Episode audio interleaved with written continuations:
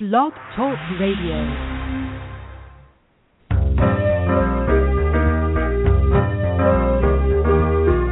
You're listening to Starseed Radio Academy, empowering Starseed to better serve the planet.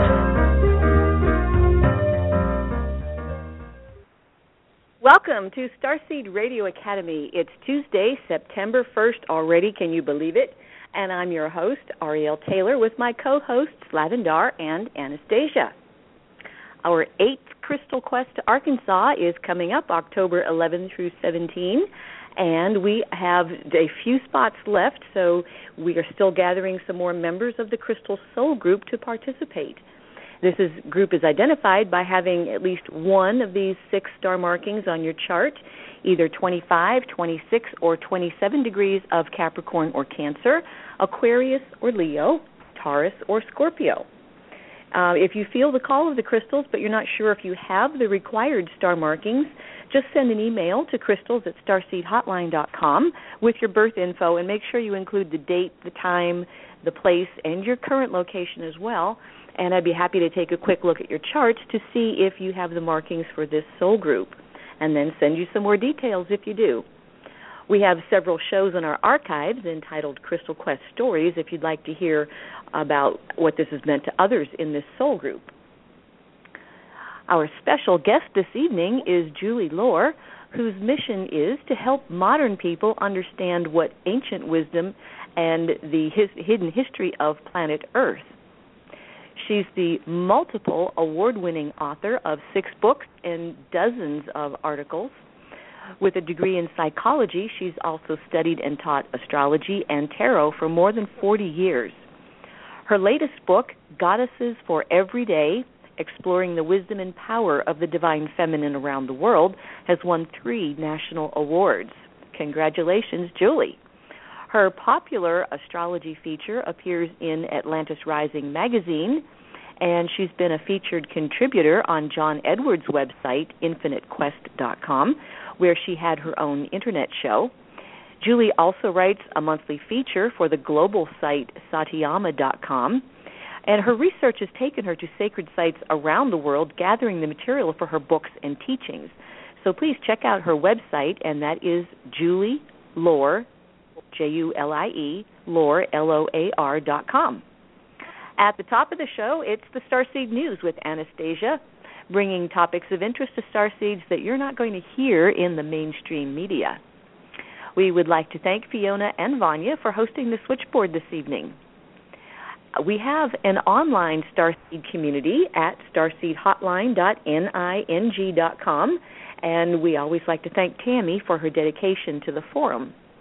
You can download our show podcasts on iTunes or right from our Blog Talk Radio episode page. Just look for the cloud with an arrow on it. If you'd like to support our show, just click follow on our page here at Blog Talk, and you'll get our weekly show notices so you know what's coming up. The toll-free number for Starseed Hotline is 888-881-0881. The Stage 1 starseed confirmations are based on Lavendar's discovery of star markings in your natal astrological chart, and Stage 2 session is a one-on-one phone session available with Lavendar, Anastasia, or myself. Remote healing sessions for people and pets are also available with Tammy. And if you have a birthday coming up, don't miss out on your 10 hours of power. You can find out when that happens by requesting your solar return timing. So first this evening, I would like to introduce Anastasia with the Starseed News. Hello. Anastasia, now your mute is still on. Well, it works and then it doesn't work. What can I say? It's been one of those days. Are we Mercury retrograde yet? When does that start? No, unfortunately, and that's coming up September 17th. So, Well, it always comes after me a little bit early. Yeah. Good evening, everybody. Wonderful to be with you. Happy September 1st. The year's moving right along, and we have a lot of news to cover, so I'll get right into it. All right, with our space weather from spaceweather.com, they are reporting that there is a solar sector boundary crossing. They say that high-latitude auroras are possible tomorrow when Earth will cross through a fold in the heliospheric current sheet. They say this is called a solar sector boundary crossing, and NOAA forecasters estimate a 70% chance of polar geomagnetic storms when that happens. And also, about the sun. The sunspot number is plummeting. They say the Earth-facing side of the sun has almost no sunspots at all. Very unusual. Very, very quiet. And in Hawaii, one of the world's most active volcanoes began erupting again on Hawaii's Big Island Thursday morning. It sent a thick ribbon of lava from its summit down into the forests. Now, the lava lake at the summit of Kilauea Volcano, which is located within the Hawaii Volcanoes National Park, was still active on Friday, according to officials with the USGS, and they're the ones that monitor the volcano. They said that the volcano's lava flow posed no threat to surrounding communities right now, but they are being monitored closely as some of the lava flows are marked by smoke plumes where lava is creeping into the forest, so it's edging downward. And from Great Britain, a fascinating story. I had never thought about this before, and some of you may be well aware of it, but I think it's kind of cool. Archaeologists are searching for the lost tribes of prehistoric Britain, and they're looking for them at the bottom of the North Sea. In a unique, groundbreaking operation, scientists are planning to search for evidence of Stone Age human activity on Britain's very own Atlantis, which they consider to be a vast prehistoric land once located between England and southern Scandinavia that was engulfed by rising sea levels about 7,500 years ago. Now, the archaeologists are hoping to find evidence of things like flint tools.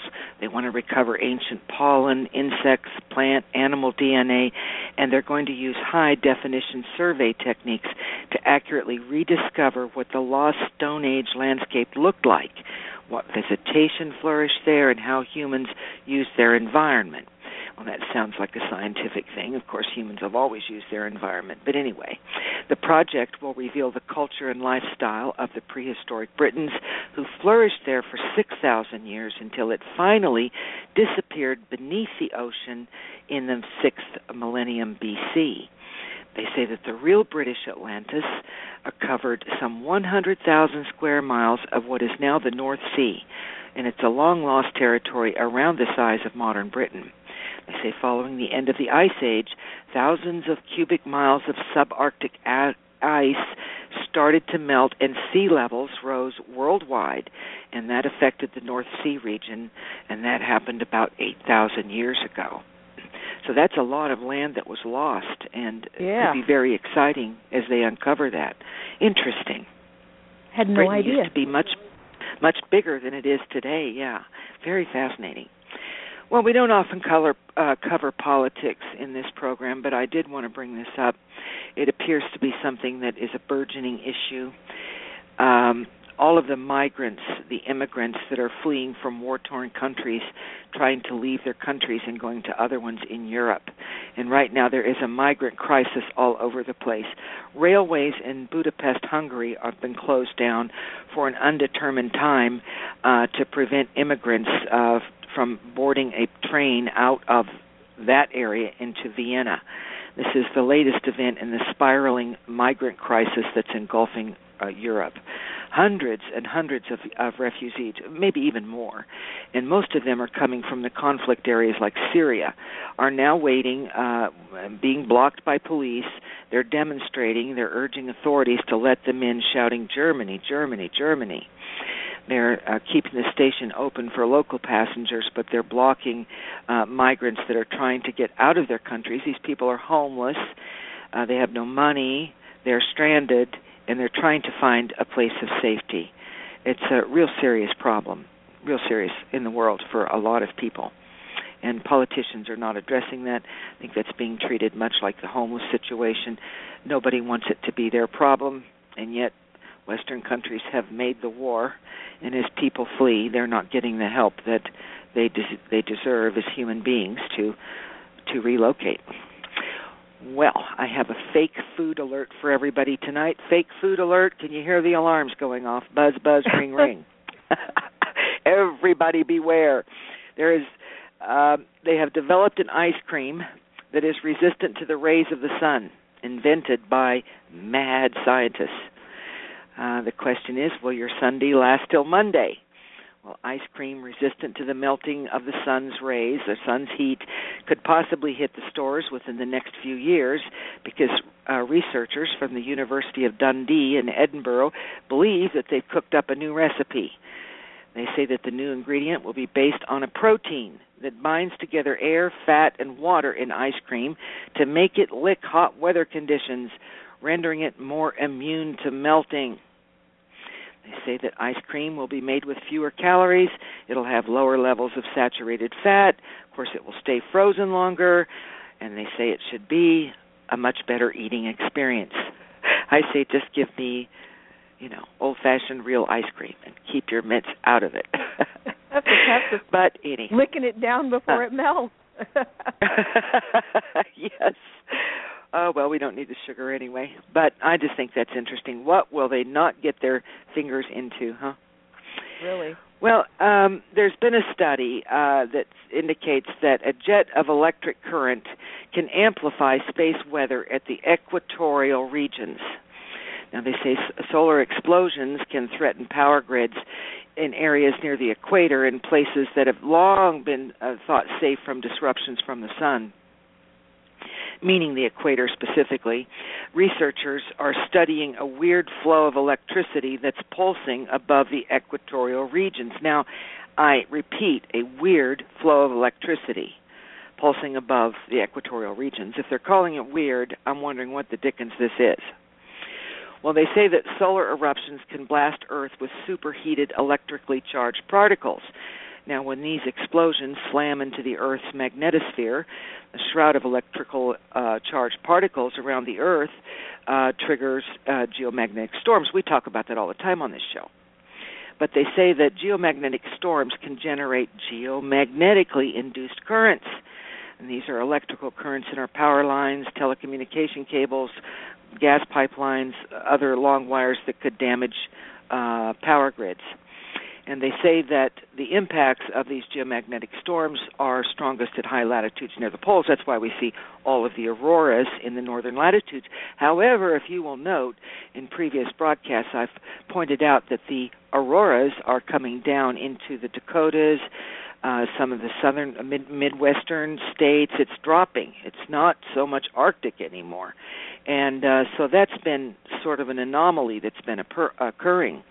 Well, the scientists have found that so-called interplanetary shocks, or gusts of solar wind, can trigger damaging geomagnetically induced currents in along the equator, and that has never been seen to be possible before. So apparently we're having a lot of geomagnetic and electrical shifts in our planetary atmosphere. Just some weird stuff happening. And there are right now 3 simultaneous Category 4 hurricanes in the Pacific Ocean. This is a new record. It's a rare meteorological event. It occurred Saturday evening and early Sunday morning when 3 Category 4 hurricanes were ongoing simultaneously in the Pacific Ocean. There was Hurricane Kilo, going at 135 miles an hour, was located southwest of the Hawaiian Islands. That was followed by Hurricane Ignacio at 140 miles per hour to the east of Hawaii, Hurricane Jimena 140 miles per hour in the eastern Pacific. They say that Kilo was the last to reach Category 4. It did so on Saturday evening, but they say that the sustained winds of these hurricanes are 130 to 156 miles per hour. And that's a very strange thing, they say. 3 in one time. First recorded occurrence of 3 Category 4 hurricanes in the eastern and central Pacific basins at the same time. In addition, it's also the first time with 3 major hurricanes in those basins simultaneously. So pretty amazing stuff. And Hurricane Fred is making history in the Atlantic. This is in the Cape Verde Islands. This occurred just yesterday. They say the Cape Verde Islands don't get hurricanes. It's the first hurricane to hit the islands in more than 100 years, records dating to 1908 show no developed hurricanes hitting this small island. It's a nation of 500,000 people. It achieved hurricane status Sunday night. There's been dangerous flash flooding and wind gusts to 90 miles per hour. And, of course, it will eventually weaken. So that's three in the Pacific and one in the Atlantic that I know of that I'm reporting about tonight. Charleston, South Carolina had a lot of rain. They had an unusually high tide called a king tide, and it coincided with more than 6 inches of rain in Charleston, South Carolina yesterday. They say even the alligators got flooded. It closed a bunch of roads. It collapsed some embankments on the interstates. Firefighters had to carry people through flooded streets. It was really a problem, so they really got inundated with water. And in California, Fort Bragg, magnitude 3.5 earthquake was reported last Saturday, 11 miles from Fort Bragg. This is according, again, to the USGS. They say that it was a shallow earthquake, and in the past 10 days, there have been 2 earthquakes of magnitude 3.0 or greater centered in that vicinity. And in Compton, California, out of Compton, the UPI report, they say no injuries or major damage was reported Monday after earthquakes rattled cities in California, Oklahoma, and Oregon. There was a 2.9 magnitude earthquake southwest of Compton, California, and that report came after news of a 2.6 magnitude along the Hayward Fault in California's East Bay, and that is just ongoing. So there were 3 there, and two in 3 states, that were felt across 3 states. Small, but interesting. And out of the news in Australia, they say that 90% of the planet's seabirds are having plastic for dinner. This is according to a new study. Now, I'm sparing you all the details of how they conducted this study because it doesn't make for good reading and it would put all of you to sleep. But I will tell you that the findings are from the first global assessment of plastic ingestion by seabirds. It was published this week in the Proceedings of the National Academy of Sciences. They say that birds are eating toothbrushes, cigarette lighters, bottle caps, and things like doll's arms. They say that as many as 580,000 pieces of plastic pollute each mile of the ocean at any one time. And there have been increasing reports about it being found in the guts of marine organisms, including turtles, fish, dolphins, and seabirds. The research estimates that a shockingly high 90% of seabirds are ingesting plastic, as I've just said, but they say that that is about 99% of the seabird species, and they say that by 2050 they think that they'll have all seabirds on the planet will have plastic in them. Be nice if we could just eliminate plastic. That would be a wonderful movement to start. And make people more conscious of what they do with it. Absolutely. Absolutely, Arielle. This stuff can be recycled. I just love to get my eggs in a papier-mâché carton instead of styrofoam. There's lots of things that we can do. And we need to be mindful. You're right. Well, here's something that's very mysterious coming out of Oregon. It's a true mystery on the Oregon coast, and a dozen or so scientists and public officials are stumped about it, and the public is amazed. Excuse me. Beg your pardon. There are purple waves, purple, P-U-R-P-L-E, waves that have been hitting the Oregon coast here and there for on the last month, and no one seems to know what it is. Now, in the meantime, a lot of Velella jellyfish, otherwise known as purple sails, have shown up in the water as well, but they are saying that is not related to the purple waves. I don't know why it wouldn't be, but they say it's not. They have had scientists, naturalists, volunteers from Coast Watch, state officials from the Oregon Health Authority. Nobody knows. Nobody knows what it is. Everybody's mystified, and they've never seen anything like this before. They don't think it's harmful, but they don't know what it is. Purple waves. sounds kind of like other dimensional stuff, you know, like... Yeah, you mean like the water is purple? Yeah, the water is purple. The waves are coming in as purple. Wow. All of you interested in that, Google it and see if you can find it. This story came from beachconnection.net. So check it out on the internet and see if they can get some. See if you can find some good photos of that. Isn't that wild? Yeah. Things get stranger and stranger, I'll tell you. They do. But yeah, but all the more reason for us to shine our light. You know, we have to float our boats nice and high on that up spiral frequency, and then we raise ourselves, and everybody else is raised up by that. You know, high energy floats everybody's boats. And at this stage, what challenging, exciting, exhilarating, fascinating times. You know, this time in the world history is really giving all of us an opportunity and an imperative to reach the heights of what we're capable of. And in that way, it is unparalleled perhaps by any time in history that we know of anyway. This is our chance to rise and shine, and we are being called to do that. And every week when I prepare the news, I'm just reminded of all the starseed and the light workers out there. So much is depending on our group and those like us to raise that frequency and to activate, emanate. I like to think of it like that, emanate. Yes, that's well, a good word. Yeah, just emanate. Send that light out in front of you and walk through it all the time, sending it out ahead of yourself. Well, I want to extend my love and good wishes for a wonderful week ahead for our listeners, and looking forward to tonight's show. That's going to be inspirational and wonderful. Oh, I know it will. Well, thank you. So I'm going to turn it back to you, Ariel. Thank you, and we appreciate your bringing us the Starseed News. Some fascinating stuff. And we will have more news next week. Thank you so much, Anastasia. Yes, we will. You're welcome. So, thank you. We are going to get Lavendar online here, and then, Lavendar, are you there? I'm here. Okay, I'm going to bring Julie on in just a second. Okay, Julie, welcome to the show. Thank you so much. Thanks so much for having me.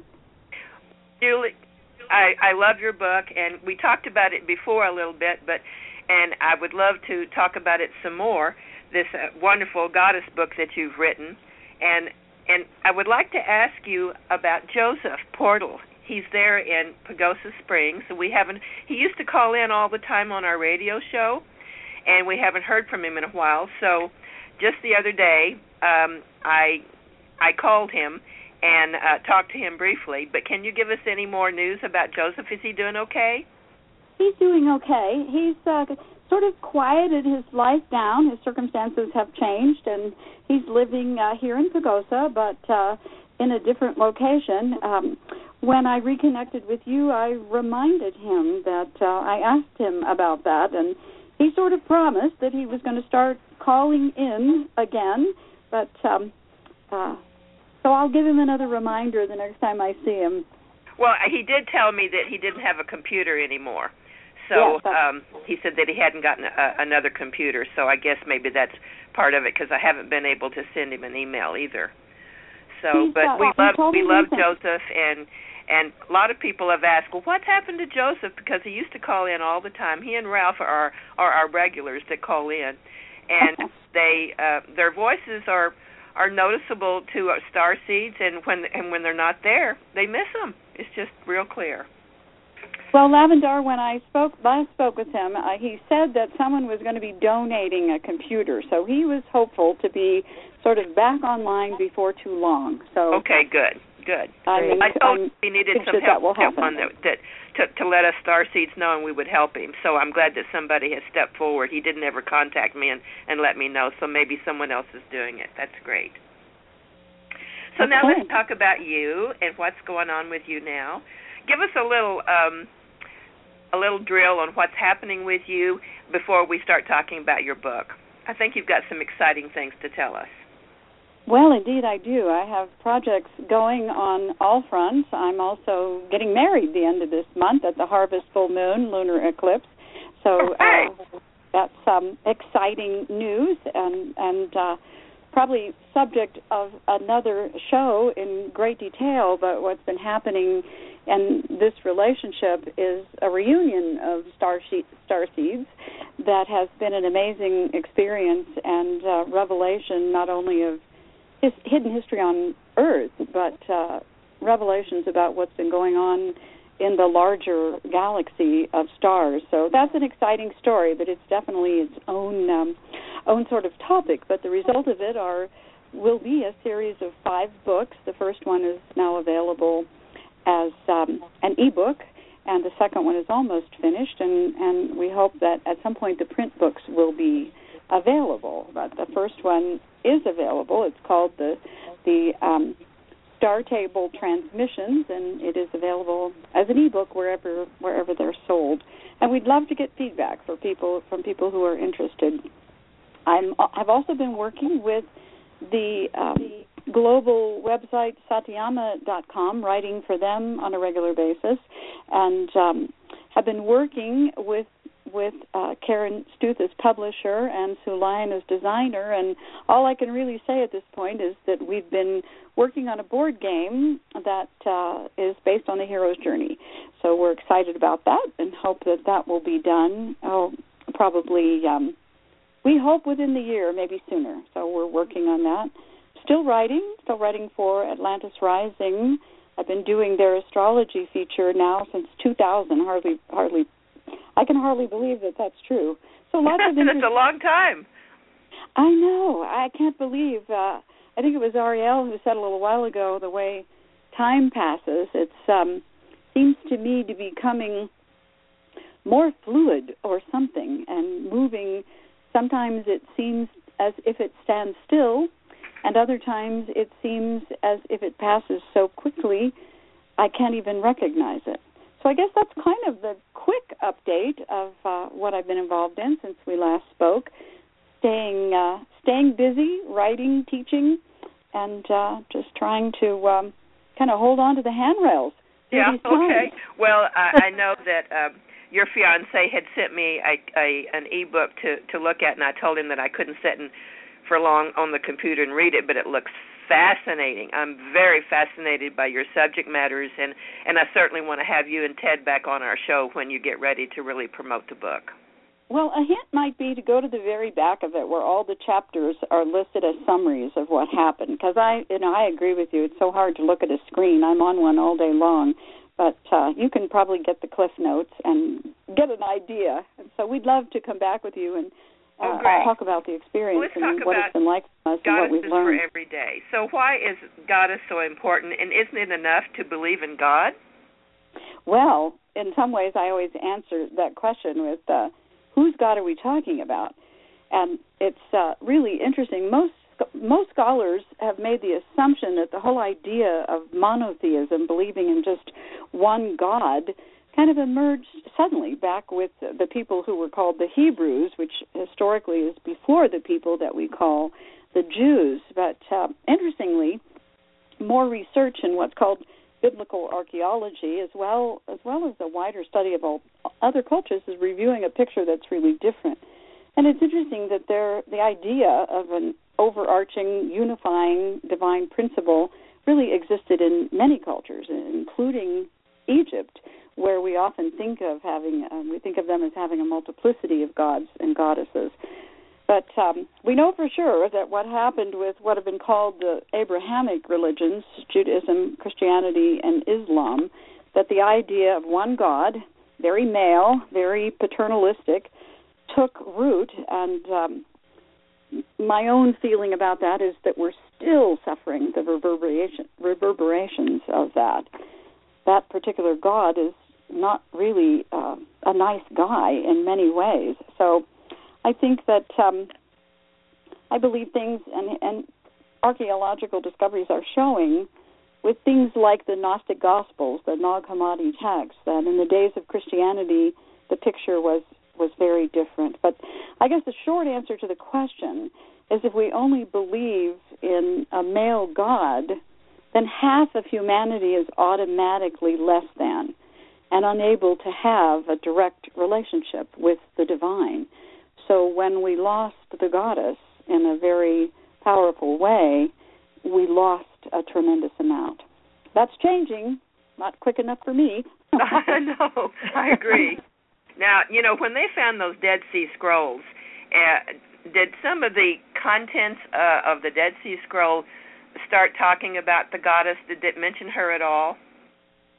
Not so much in the Dead Sea Scrolls, which were found in Qumran, Israel, high up on a cliff in caves.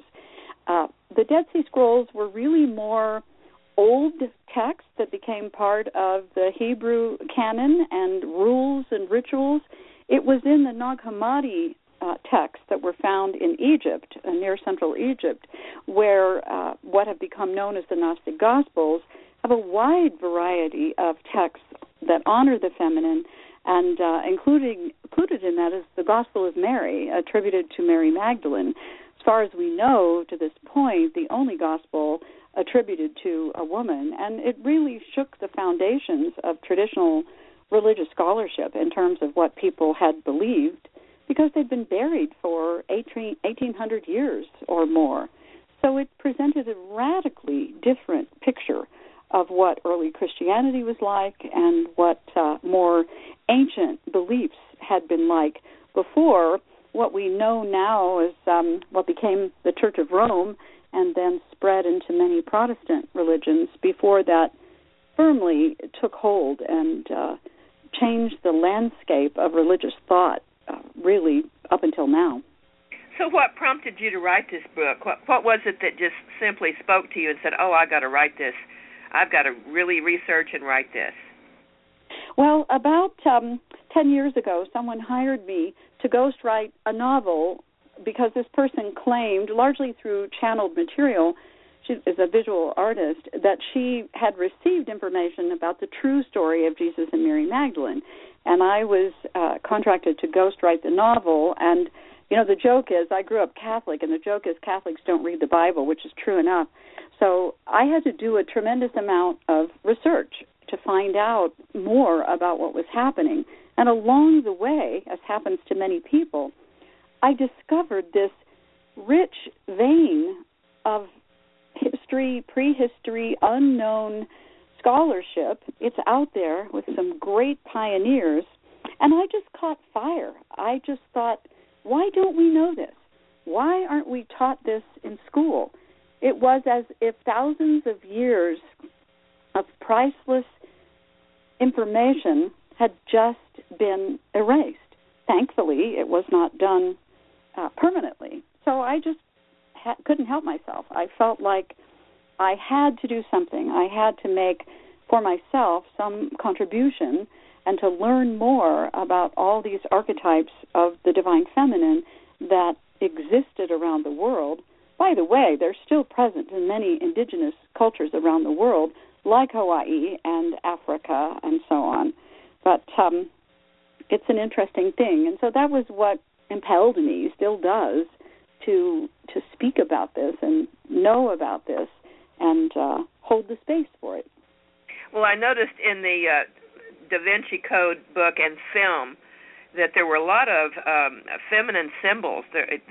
I really noticed that they showed a lot of goddess work in the book and the film. Did you notice that? Absolutely. I think Dan Brown really did a fabulous job. I know in some ways he's been criticized and sued and a lot of other things, but most definitely the plot of his story has been talked about by others, the bloodline of the Holy Grail or that lineage, but the idea that that principle of the divine feminine went underground and can be traced back, according to his theory, Lawrence Gardner's, others who have written about this at some length, that it can be traced back through Mary Magdalene as the spouse partner of Jesus and their children. And there's a lot that wasn't in his book that's also true about the connection of who Mother Mary really was and who Mary Magdalene really was. That's not in that book. But most definitely, he made the point so strongly. And my own feeling is that one of the reasons, I mean, other than it was a great book and movie and very exciting, I think one of the reasons it struck such a chord in people is because we've had this need. It's like we've been operating as a species with only half of our body, because a whole half of our psyche has been crippled and devalued and ignored for such a long time. So I think people felt that, and he did a great job of bringing that forward. You know, the death of Princess Diana of Wales, it really struck a chord throughout the world, and I think the divine feminine principle was so focused on the media at that time. And I think it actually activated a lot of women and a lot of people, and men too, on the planet into their past life, recall. Something happened when she was killed. Something happened to all of us on the planet. What do you think about that? I agree. I think it's another very, very powerful example, and it was addressed a little bit in the film where Helen Mirren played the role of Elizabeth the Queen and reacting to that as part of the circumstances, and it was such a contrast in terms of who Diana was, or at least who she appeared to be to all of us. And once again, she held the energy of the queen nature more really than the role of Elizabeth, who her role was more like a king in some ways. So that contrast. But I agree with you, Lavendar. I think that they're like tripwires in the collective psyche. That's sort of how I think about them. And it's a very powerful one. And, of course, the circumstances of her death and the person that she was in a relationship with, and all of the things that people want to relate to. Dodi Fayed, her then partner, was of the same family that owns Harrods in London, and it's interesting too. He's part of an Egyptian family that I know and have been connected with through all of my tours to Egypt, which I've done 11 times. So there's lots of information that could be talked about there. But the other thing that's interesting, connecting the dots to Egypt, is that during I'm pretty sure it was the 60s or 70s, I'm not exactly sure, but around that time frame, and lasting over a period of about 20 years, there was a phenomenal thing that happened in Egypt over a church there. Now, it's a church dedicated to Mary. By the way, the Muslims adore Mary and have an enormous reverence for her. But this church in Cairo, in a place called Zaytun, over a period of 20 years or so, hundreds of thousands of people of all diverse beliefs stood side by side as these apparitions of Mary and Joseph and the Holy Family appeared over this church. And it had the same kind of effect that you're describing with the death of Diana. It was as if people forgot their differences and responded primarily to this benediction from this divine feminine principle. Very powerful. Wow. So how did you decide to arrange the goddesses based on the zodiac? You know, it's funny. I fought that urge originally because it was feminine. I wanted to organize the book more by the phases of the moon, because that seemed somehow more feminine to me.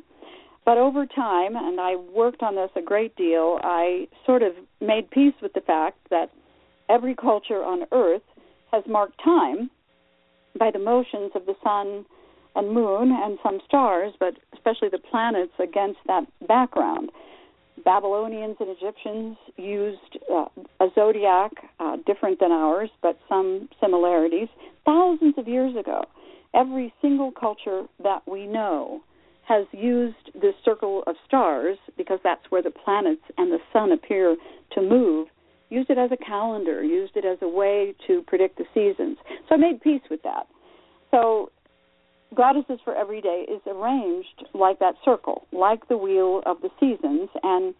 And for me, as it unfolded and revealed itself to me, it also is a meditative journey through the year. So I arranged it like the zodiac. I also arranged the goddesses moving through their stages of life. So the goddesses of spring are the youth, are the maidens. The goddesses of summer are the mothers. The goddesses of harvest and so on are in the fall, and the crone goddesses come in the winter, the time of darkness and death, and then ultimately the renewal that comes again in spring, of course, in the northern hemisphere. So the seasons, the wheel of the year, to me also symbolically relates to those stages, the maiden, the mother, and the crone. And this trinity, by the way, existed for thousands and thousands of years in the past, long before the male trinity that we see in the Bible. So it was quite a journey for me to decide how to do that, and I fought against it in the beginning, but it now makes sense and peace to me. I've made peace with it. It makes sense to me, I should say, and I feel good about how it ended up. Good. Now, what are the goddess signs? That was another thing that I noticed, and I'm sure that most of the people, if not all of the people listening, will understand that it's like a process of revelation where you have these encounters with things, or guidance speaks to you in a way. And so I perceived, I'm sure I'm not the first person to have perceived this, but it's also true in cultures all around the world. There were always the same symbols that were connected with the sacred feminine, and different symbols are connected with the sacred masculine. So birds and trees and serpents and spirals are always found to connect with the sacred feminine in every culture that I studied. And so one of those days, in a shower moment, I had this sudden realization that I thought there was an alignment between these symbols and the 12 signs. So it was one of those moments where I rushed out of the shower and got to a piece of paper as quickly as I could, and there it was. You know, if I hadn't been able to write it down, I might have lost it. And so I called them the goddess signs. And so, for example, the dove represents Libra, and Taurus is represented by the tree of life. Gemini is the bee. Cancer is the shell. Capricorn is a spinning wheel. All of the crone goddesses were spinners and weavers. Scorpio is a spider, and Aries is the Cretan axe, for example. So it just came as this revelation, and as I worked on the book, it just worked on me, and so I've done a lot with that, and sort of created readings around that, astrology readings around that, and looking at the feminine side of astrology.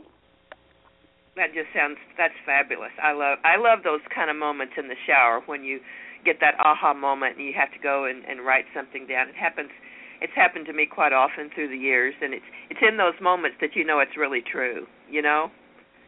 Absolutely. Know it's really true. And you know it's as if some hand reached out with this sort of wispy, ethereal bit of wisdom, and you have to grab it immediately and do something with it, or it might be lost. So how did you choose the goddesses to feature in your book? That was a terrific journey. I, like a lot of other people, it's funny, one of the questions I get the most often is, how did you come up with all those goddesses? Because most of us really only know or have heard about some Greek goddesses, few of those, and maybe we know about a few Egyptian goddesses, but once again, we're not taught any of this information. So as I began my research, I was really stunned to learn that there are literally thousands of goddesses from around the world, from every culture on Earth, the farther back you go in time.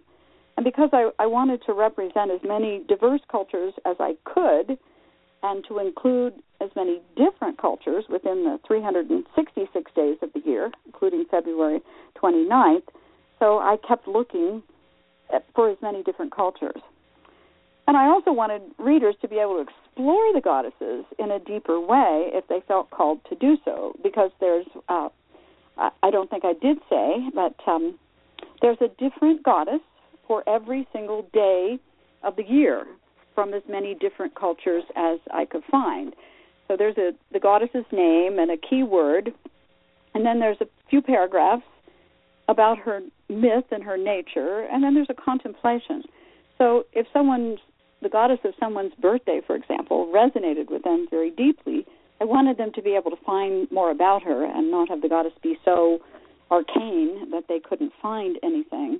So if they wanted to look in books or on websites, they would be able to find more.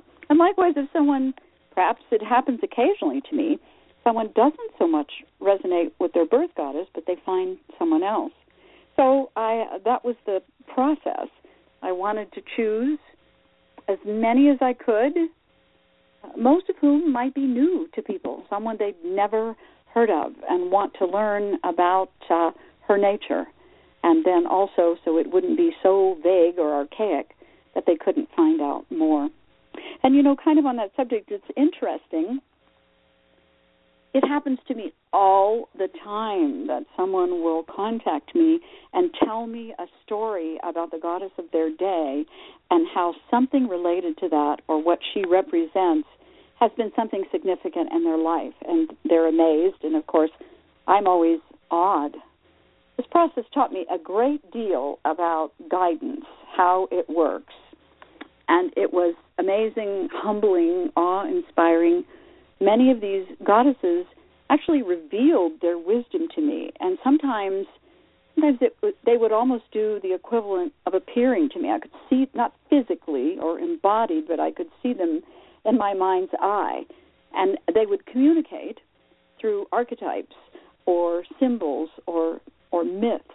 And it was truly, truly an amazing process.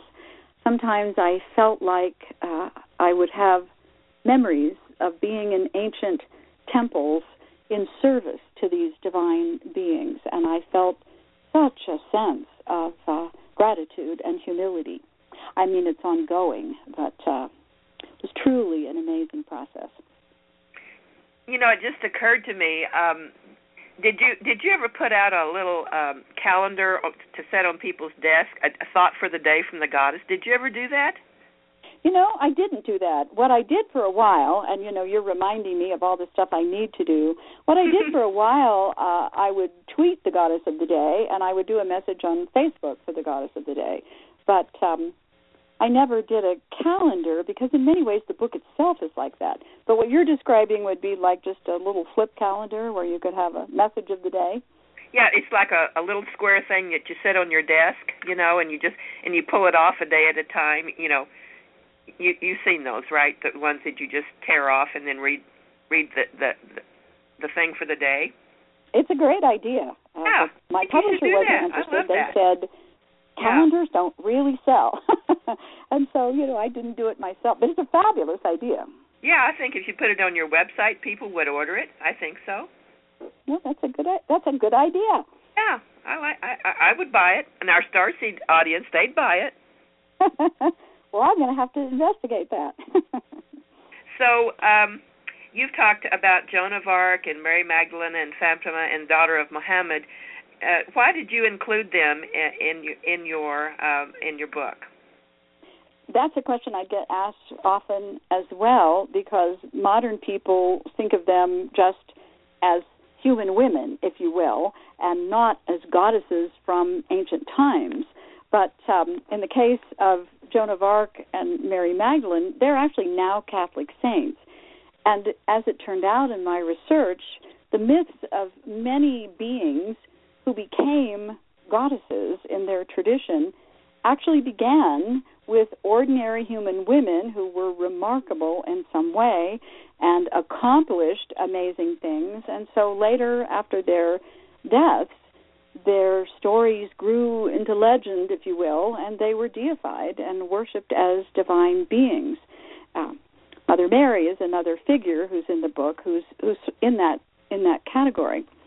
In the case of Fatima, the daughter of Muhammad, her stories are amazing, and because I've been to Egypt 11 times, I've learned a tremendous amount about that culture and how Muslims revere Fatima And she has a status in Islam that's very much like Mary, Mother Mary, in the Catholic tradition. It is indeed almost goddess-like. She began as an ordinary woman, but likewise her legends and lore have grown into things where she grants favors and people speak to her or invoke her. And so, to me, in a sense, the Egyptians had an expression that every woman was a nutrite, which is a diminutive of the goddess Nut. They said every human woman was a goddess in the making. And I really love that idea, and I happen to think it's very true, and that part of my whole purpose for this was hoping that women would embrace more of their innate nature and power. So to me it makes perfect sense to consider that these women who have transcended, especially in the case of Joan of Arc and Mary Magdalene, what the church did to them, how they were vilified, demonized. Joan of Arc burned at the stake and then later turned into a saint, that what they overcame. It's the same with Diana that you mentioned earlier.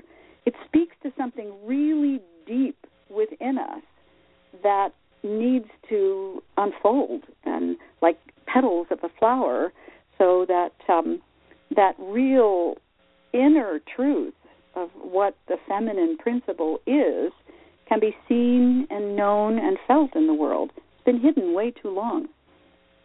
What do you think about our Pope that we have now? You know, he's coming to the United States in a few weeks, and I'm just wondering what his stand is going to be on different subjects like disclosure and the women being priests. What's your hit on that? Well, the answers to the last questions I don't know, but I'm a huge fan of Francis. I've always been a huge fan of the actual St. Francis and his partner, who wasn't his physical partner, Claire of Assisi. So I think that he took this name and all that that represents, and what I have seen from him, honestly, I'm amazed he's still alive.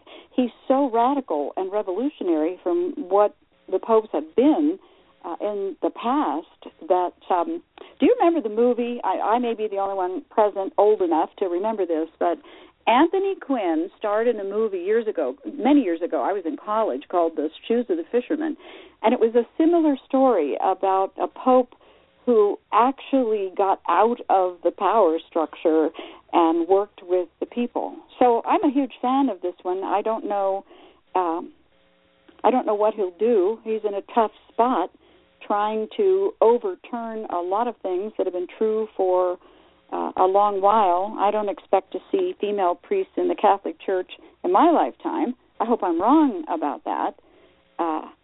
It'll be interesting, won't it, to see what he has to say about disclosure. As we know, the Vatican astronomer, isn't it, who's come forward and said there's no reason that's inconsistent with church doctrine that there can't be life on other worlds. So that opened the door. Well, and he's very big on climate change too.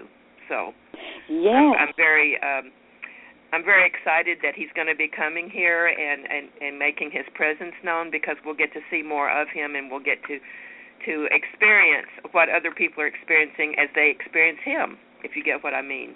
I absolutely do, and I think it's powerful that he's coming at this time. Someone sent me an article. It was rather incisive, but it was very, very interesting. The particular author was contrasting the antics of Donald Trump with the behavior of Pope Francis, and it was really interesting in terms of what that contrast is, and, of course, how the media makes a circus out of Donald Trump, and how it will be when someone who's, I think, captured the imagination of the world, really, Francis, in a very positive way. What's your take, Lavendar, on what do you can't even think about Donald Trump and the Pope disclosure and Pope Francis? I have trouble with that. I don't know. I've been watching, this clown car action with the Republican Party, and it's just It's just too funny. It's just too funny. I can't imagine how it's going to keep going on. It's got to come to a climax pretty soon, I think. I just can't imagine how this can keep going up until the day that we vote. I just can't imagine. I know. Yeah. But somehow I guess the public has an appetite for it. Shows how upset people are about what's happened in Congress, in the Senate, and the way that the politicians have been acting. They're, you know, it's kind of a form of cry for help in many ways. Let's talk again about your book. Can you give us an example of how someone might use your book to find guidance? Yes, I can share what happened to me in many ways. As I think, as I may have mentioned briefly a little while ago, as I was researching this book, I would have these amazing experiences. Sometimes I would feel like I was just suddenly transported into an altered state. Now, altered states are not new for me in my life. I've had 3 near-death experiences, so it's happened. But this was startling, and it was if I was in a dream state or another state. And sometimes it was interesting that I'd be working on either a goddess who I thought, based on what I read, belonged in a certain part of the book, based on how I'd organized it. And I would have a spontaneous vision where I would see the whole circle of goddesses before it was completely filled. And the place I was working, where I had intended to assign that goddess, it's like she moved and walked across the circle and stood in a different place. So that was amazing. So it was an amazing thing. And by synchronicity, my eyes would be drawn to a different goddess, or a book would fall off the shelf and be open. But for people who have the book, one of the ways, and I've heard from different people how they use it. Some people like the idea of reading the goddess for the day in the morning as a meditation, or in the evening before they go to bed, maybe invoking a dream, and that definitely works. Some people like to use it more organically and just thumb through the pages and let it open to where it does and where it falls, and let that be their choice. In a similar way, people have told me that they use the book like an oracle. They ask a question and then thumb through the book and see which goddess it opens to, and let that goddess speak to them, either through what's in the book or through a message that they might receive on their own. And it's been, and I use it in that way myself. Some people have told me that they might begin the day by saying, what quality will be most important for me either to learn today or to embody today? And chances are that quality is listed in one of the appendices, and they can look at the goddess. Or they can so look. Do you do seminars and weekends with goddesses, with women coming to do ceremony? Do you do things like that? I certainly do. I haven't as much in the last couple of years, but when the book came out, I was busy doing that a great deal of the time. And, of course, I absolutely love doing it, working with and I've had men come, and they're welcome. So it isn't just because I think it's important for, if a man feels called to do that or to learn more about what it's like to feel the feminine energy within himself, then I haven't limited it. Mostly women come. You know, I have found a lot of clients that have goddesses in their soul, that they have, you know, they've shapeshift their gender several times, but they have maintained their goddess frequency. I have found several men that have that. Have you? Yes, indeed. Yes, yeah. Indeed. And it's lovely when they're aware of it and can articulate it and find someone that they can discuss it with and not have to feel that it's something that has to be hidden.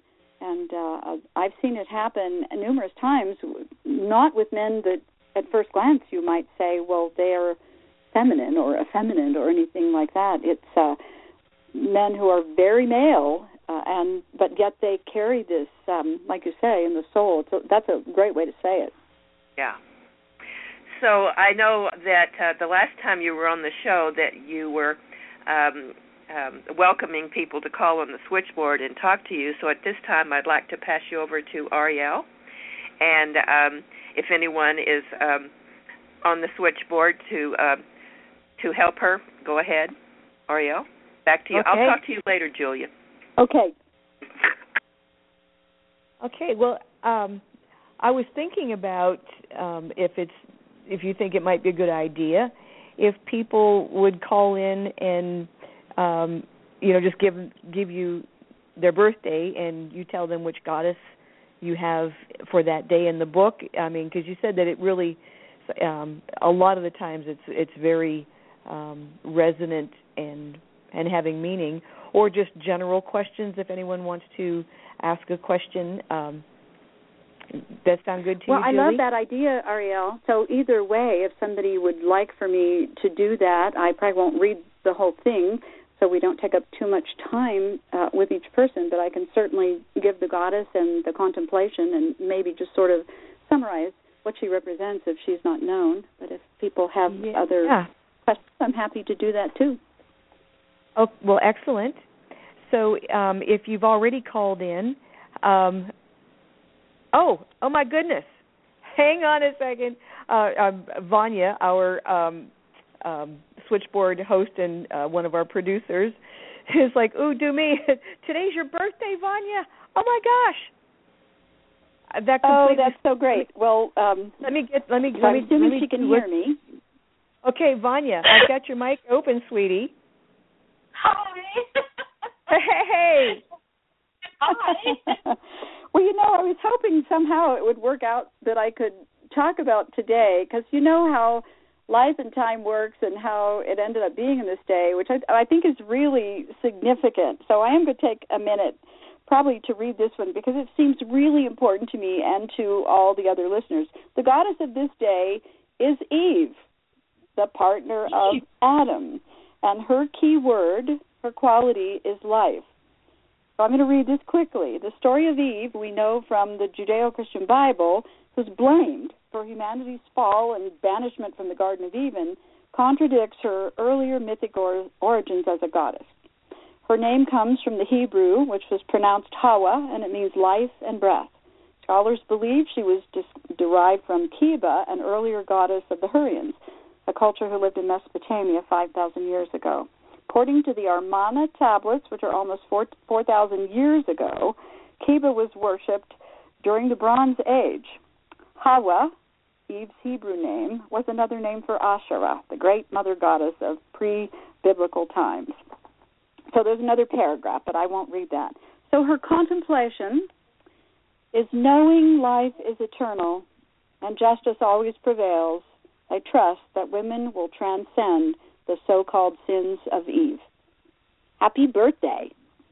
Thank you. Well, that's awesome. That's so perfect. So happy birthday to you. Happy birthday to you. Happy birthday, dear Vanya. Happy birthday to you. We love you. Thank you so much. I love you guys. Thank you so much. That's awesome. Okay, well, we got people calling on the switchboard, so back to work, girl. I'm so glad that you told me that. I spaced out on today's your birthday, so we'll talk more about that after the show. So as I was saying, if you are already on the switchboard, then all you need to do is press 1 so that Vanya and Fiona will know that you want to come on the air, and they'll get your birthday information for Julie. And if you're not on the switchboard, if you're just listening on the computer, then you'll need to pick up your phone and or Skype. And the number is 917-889-8292. And when you get in, then you press 1 so that we know you want to come on the air. So while we are waiting, we have a lot of people on the switchboard. So if you do have... let's see, I'm looking through the switchboard. If you want to speak to Julie, find out the goddess of your birthday. She'll be happy to give you that information. So also, while we're waiting, here's Fiona, our other switchboard producer. Hers is the 20th of September. solstice. I mean, equinox. So before I say that, just to say, if anybody out there is interested in buying the book, it's available through all the major booksellers online, or you can order it through a bookstore. I think you get the best deal if you order it through New World Library's website. But it's Goddesses for Every Day, and it is available through all the major booksellers. So sorry for that bit of shameless promotion. Oh, I apologize for not doing it for you. I would have at the end of the show, but so let's hear about September 20. September 20 is Annapurna. Her key word is Eucharist. Annapurna is a Hindu goddess whose Sanskrit name means filled with food, and it's understood to mean everlasting food. She was Anna Perenna to the Romans and was seen as the home and support of all the gods. She provides the sustenance of daily bread as well as the harvest, and is envisioned as a great breast full of nourishment, and she's also often depicted feeding a child. Symbolically, when food is prepared as a sacrament, it nourishes the soul to fulfill its destiny. So there's another paragraph, but I'll read her contemplation. I celebrate food as ceremony and consciously consume what will feed my body and my soul. Well, I mean, nurturing food is the feminine nurturing of, you know, children and family. So that's absolutely. Yeah, and certainly, you know, being the harvest time of year, that's well placed. How about September 9th? Okay.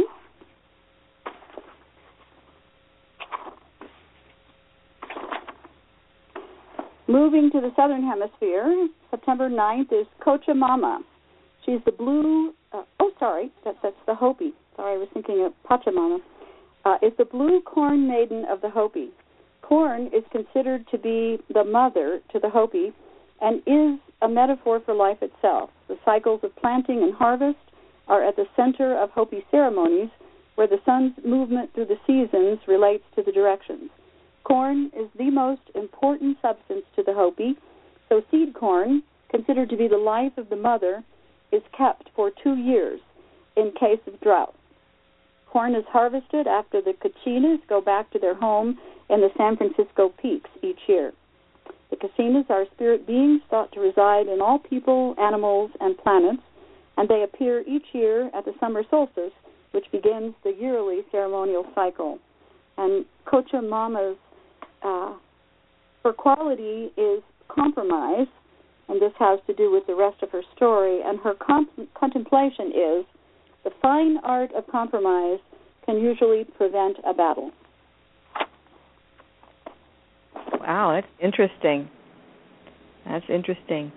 So we have a caller that I'm going to bring online here, and we're going to be talking to Ashley, whose birthday is July 29th, so you can be looking that up while I get Ashley on the line. Hi, Ashley. Thanks for calling in. How are you? Hello. Thank you. How are you doing today?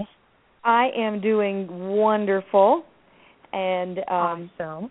I am looking forward to seeing you again soon at the Crystal Quest. So July 29th. Yes. July 29th, of course, is a Leo goddess, and this one's name is Kadesh. Her key word is ecstasy. And she is a Middle Eastern goddess of sacred ecstasy and sexual pleasure. Scholars believe she was originally a Syrian goddess whose name meant the Holy One.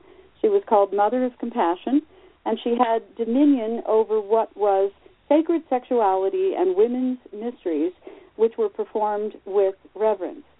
And the reason she's a Leo goddess is she was depicted riding naked on a lion, which also hints at her antiquity in the age of Leo. Like Asherah, she holds serpents and lotuses. She was adopted around 1600 BCE during the historical period called the New Kingdom of Egypt. For contemplation, sacred sexual union is an expression of ecstasy.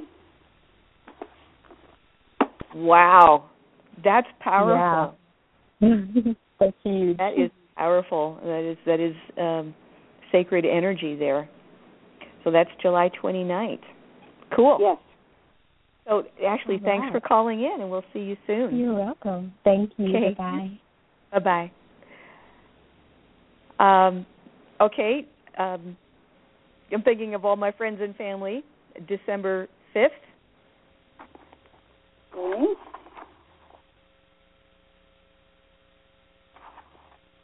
December 5th is Sagittarius goddess named Nanshi. Her key word is omens. She's a Sumerian goddess of dreams and prophecy whose primary city was Nina. She was skilled in the art of onorampancy. I think I can say that right. It's a form of divination based on dream symbols. This practice not only interprets dreams, but also lets one see into the future. Some sources say special dreams were sent by Zakar, a messenger of the gods who brought divine messages to mortals in their dreams. Nanshi was considered to be a prophet of such high caliber that she could see the future for deities as well as humans. I'm only reading one paragraph out of these, so I don't take too much time. For contemplation, I pay attention to my dreams, for my soul travels in that realm while I sleep. Wow. So anybody on the switchboard, please chime in if you want to find out the goddess that Julie has assigned for your birthday. And, I mean, as you said, it doesn't necessarily mean that this is your personal totem or something, but it's each day of the year. So there are, like you said, there are people that that really resonate with a goddess on someone else's birthday. So you didn't actually write it in that particular way, right? It's a bit like just looking at the stars as we move through the year. And when I created this circle, the intent was that the energy of that goddess would resonate with that particular spoke in the wheel of the year, if you will. But people are complex, and many people who might have, in astrology, they might have their sun in Virgo, for example, but their moon might be in Taurus, and they might resonate more with that energy than their sun sign. And so it might be a different goddess that, or goddesses that speak to them more strongly. Right, yeah, I understand that about, sometimes in people's rising signs, when I see somebody and I get a really strong sense of a planetary or a zodiac sign, and almost every time I'm wrong, but then if I look at the person's chart, it's their rising sign because that's what they show to the world. Yeah. So, very, very complex beings we are. How about March 30th? Mm-hmm. March 30 is a goddess called Owen. Her key word is mastery. She's a Welsh goddess of spring and sunlight, whose streaming yellow hair flows behind her as she moves. Her name means white path, and it's believed that she leaves a trail of white clover, or sometimes the trefoil plant, as she passes in the awakening meadows of spring. Her magic causes all the flowers and trees to bloom. She is also called Golden Wheel and White Lady of the Day, and is the opposite sister of Arianrod, who is the silver wheel of the starry night. For contemplation, I can find inner strength to master seemingly impossible situations, and I trail light and life as I work.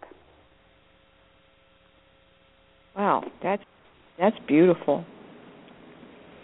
So, I love this. I really encourage everyone to pick up a copy of your book, whether they get it from your website or what was the other place where you said where you think the best deal is? If you get it from the publisher, newworldlibrary.com, and just search for the book on that site, I think they offer the best deal. But it's available on Amazon or Barnes & Noble or anywhere else, both as an e-book and as a print book. So it is available. You can just Google Goddesses for Every Day and probably go to the bookseller of your choice. Excellent. Excellent. So how about November 27th?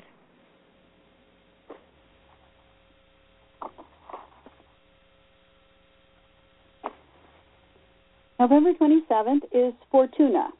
Her keyword is fortune, which is what her name means. Fortuna is the Roman goddess of good fortune. Her name is thought to derive from the earlier Roman goddess, Vortumna, who was called she who revolves the year. This wheel that Vortumna revolves is the same as the zodiac. Sometimes she was shown veiled, in which case her nature was seen as chance, and it was anyone's guess what the outcome might be. Blessings might be bestowed or withdrawn without apparent reason. And it is from this aspect of her nature that the wheel of fortune in casinos comes. And her contemplation, I play the hand that was dealt, but I do so skillfully and with finesse. Wow, that's interesting. She's a fun one. Yeah. I just love this. I mean, and there's 366 goddesses that you have researched from all kinds of cultures all over the world, all throughout history, and found them the perfect spot on your wheel. I just love this. So well, it was a process, as I said earlier. In a sense, I think that they chose me and told me where they wanted to be. Right. My job was trying to do honor to them and describe them as best I could. I think you've done a wonderful job. How long did it take you to from the time you got the idea for the book until the time it was done? That's a good question. A couple of years at least, maybe 3 altogether. The research took a really long time, and I grappled with the structure and what it was going to look like, but I would say somewhere between 2 and 3 years. Wow. That's really, it's pretty quick for the volume of work that you've, and the knowledge that you've assembled. I thought you were going to say like 10 years or something, but you were definitely on a roll and driven to get this down and captured on paper. So yes. Let me ask you, and like go way back in history, wasn't there a time on the planet when we were a matriarchal society? Yes, indeed, and that is being uncovered more and more. And people use the word matriarchal when I think that, and some people use the word matrilineal, because the societies where women had more authority or women were revered and perhaps even in charge were not hierarchical like the patriarchal societies are. In other words, decisions were made. That's why women, I think, instinctively like to sit in circles, and we like to do things in a more egalitarian way. It's just not to say that every woman is wired that way, but I think kind of instinctually women are more used to sharing power. And in the male side of the equation, it's more typical to have a leader where everyone follows the leader and follows the orders. But according to more archaeology and research, that's very true, and more things are found. One of the things that was found in Austria, when they were building a railroad, was a figure who's come to be known as Venus of Willendorf, because that's where they found her. But cave paintings, things that go back conservatively now, 40 to 50,000 years, show a feminine figure being revered in some way. Doesn't mean that the masculine wasn't honored as well, but I think part of it really relates to the astrological ages and what we know or what we've been able to discover in the age of Taurus and Leo. Cultures were more agrarian from what we know, not going back past that, maybe back 6,000 years I'm talking now. But the earth was revered as a deity, and the growing cycles and the coming and going of things was definitely more honored, and the deity, we're told, and what scholars believe, that if there was a single deity, she was thought of more like a great mother who gives birth to everything on earth and then takes everything back into her body at the end of life. So, yes, absolutely, and that history, that story is very ancient. And just for some chronological reference point, the Age of Leo, Atlantis was still around during the Age of Leo, correct? Well, let's see. I have to do the math.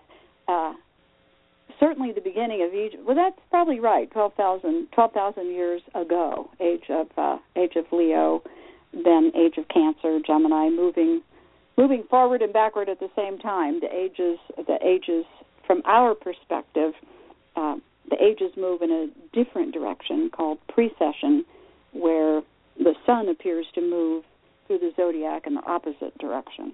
So the ages go backward through the signs from our perspective. So that's right. Yeah, that's right.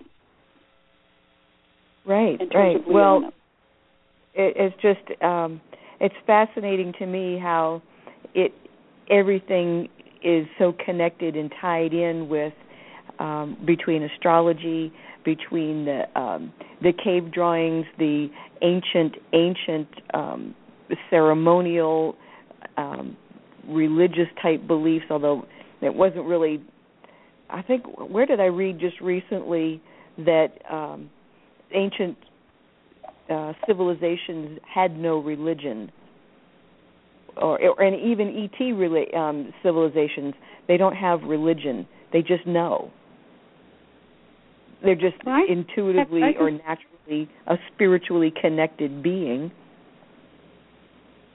I suspect that's probably true. And interesting, you raise an interesting point, because what has been discovered that are now called the Gnostic Gospels from 2,000 years ago, when Jesus and Mary Magdalene were around, the word Gnostic comes from the Greek word gnosis. And that's actually apparently what was really being taught, but the church co-opted it and said, oh, no, you need priests and you need to pay us and you need to do these things, and you're not allowed to have a direct connection with the divine. So that idea has probably been around for a very long time. But, you make an interesting point, and, of course, that could be probably something that could be talked about for a really long time. Why humans on Earth feel so disconnected, and why the whole idea of a deity is separate in some ways, why we do not feel our connection to Source and all of the implications of that. Well, that was all by design. When religions became organized and when the shift happened between, matriarchal and patriarchal, for lack of other words, but when the shift happened and the male gods and the organized religion deliberately disconnected people from the deities, so that, just as you said, if you want to talk to him, I'm his agent, and you got to go through me, and you got to pay me my percentage. That's basically what organized religion does, because they just don't want people to know, and that's just over thousands of years. This is the result, that people feel separate from a deity, and they don't feel their own divinity, because it was by design. I know that's changing, don't you think?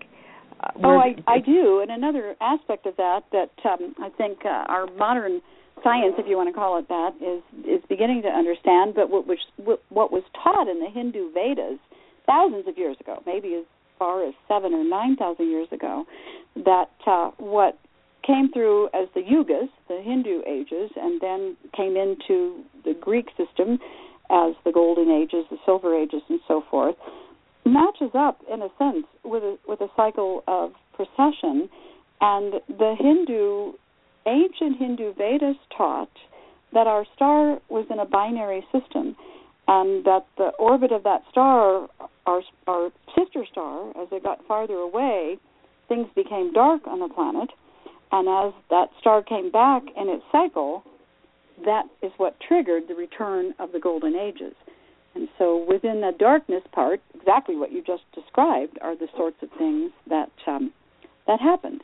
It's a really intriguing idea that makes all sorts of sense to me. Oh, yeah, absolutely.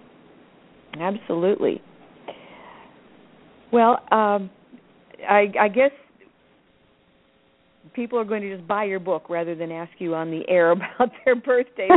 I don't see anyone else that is calling in. So we can just continue a little bit before we wrap it up. And are there cards that you do? I mean, I just saw you with cards, but I know you do tarot. But have you got goddess cards that you use? Well, it's a funny question. Satyama, the publisher and website that I work with, we talked about doing goddess cards at one point, and I put a whole lot of work into them. And then she went to some sort of a New Age fair of some sort, and she said, she came back and said, oh, my gosh, there's 20 new decks of goddess cards out there. So we decided that probably that was not a very innovative idea. So I haven't. I've used the idea of the goddess signs, which in the original edition of the book were drawn, and I've used those in some ways. But, it's like a lot of things that you think, well, this would be a really great idea if only I had enough time and resources to devote to that. But, right. Yeah, I totally understand. Well, but I love the idea. I love the idea. But, quite a few people have done it and have done a few things. And they've done, I think, one person's name who's coming to mind, I'm not sure if I'm saying it right. I think it's Chris Walter or something like that. She did a beautiful goddess deck. And there are others. So I have not gone down that path because it sounds like that was already plowed. So on to the, but it's a lovely idea, and I may get back to it. I mean, certainly using the book as an oracle is virtually the same thing because it goes into much more detail and explanation when you've got the text there rather than cards that you have to learn the energy of. So, but I just saw you with cards in your hand, and I thought, is that the future or the past? We don't really know. I don't really know. Well, it's a really good point because I would love to have had some illustrations or images, some actual visual representation of some of these goddesses to work on people. But then, on the other hand, it's kind of freeing to read a description and tune in to the energy of that archetype and see how it presents itself to you. How do you see it? Mm-hmm. In terms of how that energy and frequency presents itself to you. So it's kind of liberating. Yeah, and that's a really good point because it is giving a person total intuitive freedom and just to go to that frequency and let the images present themselves, and they may be different for each person that tries doing that. So New World Library or Amazon or Barnes & Noble, I'm sure there's links on your website, which is julielore.com. And I noticed on Amazon when I did a search for your books, there are two different names that come up, an older version of your name if you want to just mention that so that people think that they've got the wrong author? Oh, well, thank you. That's a good thing. I, as part of my own journey, I divorced in 2007, and I took back my maiden name because my dad was my life hero, but I have written several other books in the name of Gillentine, so sometimes that does show up, as several of my early books were written in that name. Yeah, so I'm hoping to get them all redone and republished and reclaim the name and the whole thing. One more thing on the list. Right. Yeah, because I think I had seen that on your website, so it didn't it didn't throw me too much when I got to Amazon and did a search on the title, and it came up with the other name. So, you know, if that happens to anyone else, it's okay. It's the right person. It's so, Julie, right person I just going through metamorphosis. Yeah. Well, when that stops, you know, we'll all be really sad because, you know, if you stop growing, you stop changing, then you're starting to, you know, to pass away. So growth is part of the life. And, you know, starseeds, I was just thinking this the other day, we are on an upward spiral. And that's how come no matter how far you've come, you know you're not there yet. And yes. No matter how much you've accomplished, people still want, it's like, but there's more. And it's like, how come, you know, no one is satisfied with where they are? And then it just hit me. It's like, well, duh, it's the upward spiral. You can't stay in one place. You have to keep ascending. So it's a process. It's a journey. And we hope that everyone enjoys each step along the way. And I read something today that it seems appropriate for this show, so just a quotable quote. I probably won't get it right, and I'm going to struggle to remember the name of the author, but it was basically that the gracious person points out calls attention to the good points of others, and the small person does the opposite. Yeah. And calls attention to their defects. So, you know, let's everybody focus on others' good points, and that is the most empowering, self-empowering thing you can do, is to empower others, and it's a very feminine thing to do. So I just wanted to kind of throw that in there before we sign off. Is there anything else that you would like to mention to our audience before we do wrap it up? I think the only thing that I would say, first of all, thank you very much, and that a simple way to bring the goddess or the divine feminine into our lives is to consciously watch the phases of the moon and know how that mirrors the larger seasons of the year, and pay attention to the cycles that ebb and flow in life, because women's lives especially are framed by cycles. And so every time we watch an ebb and flow, we can remember that part of ourselves. And understand that if you're at a part in that cycle that is less pleasant than another part, that this too shall pass. That's so, right. Yeah, I mean, step back and take a look at a bigger picture instead of focusing on the minutia of the day, and it really helps you to keep your balance. And have perspective, right? Absolutely. You have to keep things in perspective and remember why we're here and the purpose that we all share, which is the upward evolution of civilization on this planet and the protection and nurturing of Mother Earth herself. Hear, hear. Yes, ma'am. So, Julie, thank you so much for sharing your time, your wealth of knowledge, and your fascinating research and book, and most of all, for helping to bring the goddess to everyone on a daily level. Well, thank you all very much for having me. It's been a pleasure, and just delighted to be with you. As it is here. So, everyone, it is the website, julieloar.com. Please visit it and check out her books and her works. And she's got a lot of things to offer on the website and writings that are really, really good. So, until next week, I want y'all to take care. That sounded pretty Southern now, didn't it? Every once in a while I slip into that Southern thing because I've lived here for so long. But take care of each other, everyone, and give your smile to someone else. Good night.